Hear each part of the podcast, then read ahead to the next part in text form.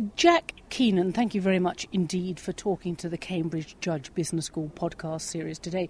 We're here at the CBAM Global Business Symposium on BRICS and beyond.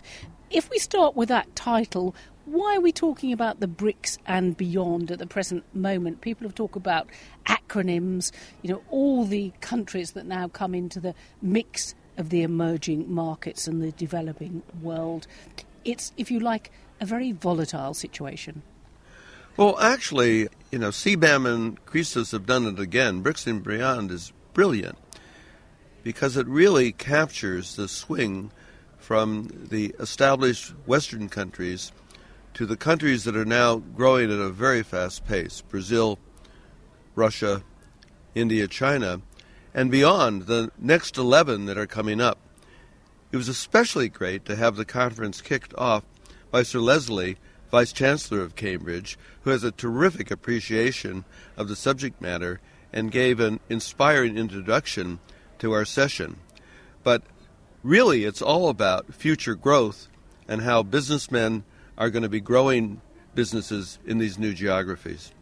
But, but do you think that perhaps we've placed too much emphasis on the BRICS in the past decade? They've done phenomenally well, but are they going to be what we thought they might be in the next decade, or are these all these other countries in Indonesia, elsewhere, even Turkey, going to come into the mix as well?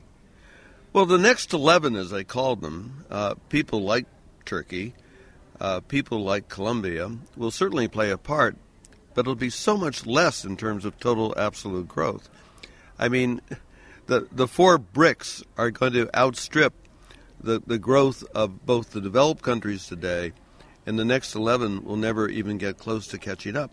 I mean, we've only begun to really find our uh, our our business feet in these BRICS countries. We're just learning how to deal with them, and they're learning how to deal with the West but they are the engine of GDP growth for the next, well, people are talking about until 2050. An interesting year. I'll be 113 years old then. Yeah, we, we almost need to sort of hang up our shoes and hand over to the next generation. But look, in typical Christos Pitelis fashion, he is the director of CBAM, and we know how closely he worked with academics and those grounded in industry itself, like you. But but we heard from uh, actually uh, Dr. John Hulsman uh, elbowing the BRICS concept out of the way, basically saying, well, look, you know, the bricks aren't as strong. Let's deconstruct them. They've got problems, structural problems. They've, they've got problems with their growth, their populations, their democratization. Things aren't quite what they might seem. Dr. John Hulsman was tremendously entertaining over dinner. And uh, I think he he was brilliant at deconstructing the bricks and separating them and moving us to a geopolitical concentration on China and India. But really, you can't take Brazil out of the equation and you can't take Russia out of the equation. I mean, he was brilliant in how he did the deconstruction, but I must suggest that you still need the brick to make the wall.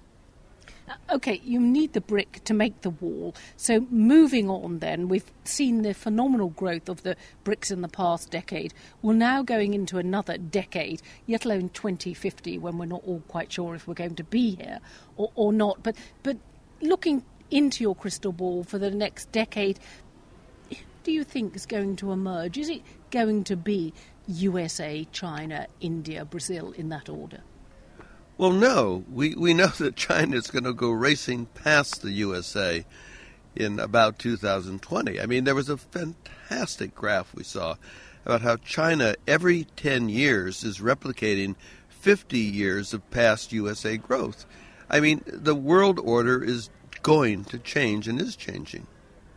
But the Arab Spring uprising, the text messages, the hunger for democracy, and it's a real hunger among some people. Doesn't it put it all, if you like, with a question mark hanging over it now? Well, look, there are question marks. I mean, the managed economy of China, we really don't know how that's going to develop. We know the people are going to continue to earn more. Strikes are beginning to happen in, in China for real new wage rates. that's positive in a way because as wage rates increase in China, they'll be able to buy more goods from other places. That's going to help free trade and growth in China. But of course, we don't know. We don't know how the managed economy will work. We have major concerns about India and the ability of the Indian government to properly create infrastructure and control growth. There's lots of questions. But all of the, these data suggest that there is going to be tremendous real growth in the future as these populous countries have real wage increases, higher average income, and begin buying from around the world as as well as from their own country. Yeah, and, and that's the crux of it, isn't it? Because speaker after speaker today here at the CBAM Global Business Symposium on BRICS and Beyond have talked about the importance of the middle class and the rise of the middle class, if you like, to get purchasing power in these new markets. Well, exactly, and and you know the data seems uh, very conclusive that that is going to happen. There are, of course, risks. There are, always are, but the basic data suggests that the middle class income explosion and the real purchasing power is going to happen, and countries and companies are banking on that. And people are setting out their stall and learning how to deal with these new geographies in hopes of reaping that reward. Hiccups.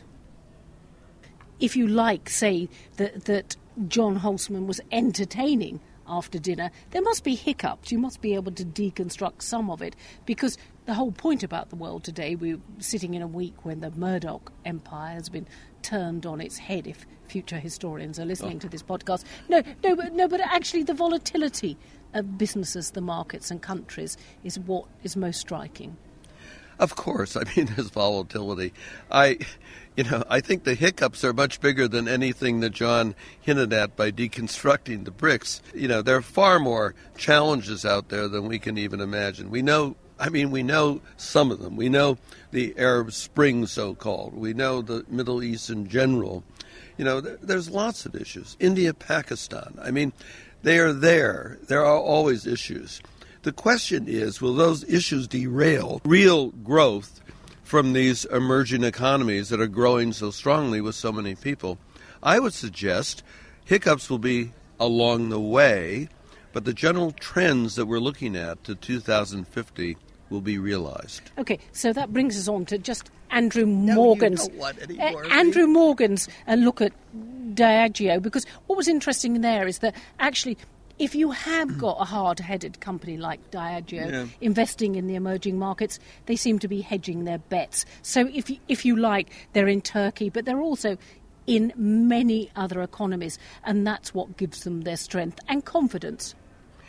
Well, first of all, I'd like to thank Andrew and Diageo for sponsoring BRICS and Beyond. I mean, it was, it was fabulous having the world's leading drinks company sponsoring this conference for us. I wouldn't say that Diageo is hedging its bets. I would say that Diageo set out a single minded strategy of recognizing the reduced growth in their established markets in Western Europe and single mindedly beginning to grow with acquisitions in China, in Turkey, in Vietnam, possibly in Central and Eastern Europe. And Andrew was showing us a chart that was quite dramatic where he showed the slowdown and the decline of his Western European business offset by what he's bought in Turkey in one year. Very exciting. Okay, final question before we go to the dinner, Jack. But I've got twenty pounds in my pocket. I'm giving it to you. You're going down to Ladbrokes. Where are you going to place that bet for 2050 in those emerging economies? Okay, I'm going to take your twenty pounds I'm going to put 10 pounds on Diageo and 10 pounds on Nestle because they are best positioned to grow in the emerging markets as global brands. And that will still be the BRICS? Yes, the BRICS. Jack Keenan, thank you very much indeed for talking to the Cambridge Judge Business School CBAM Global Business Symposium on BRICS and beyond. Thank you very much. Okay. Thank you very much.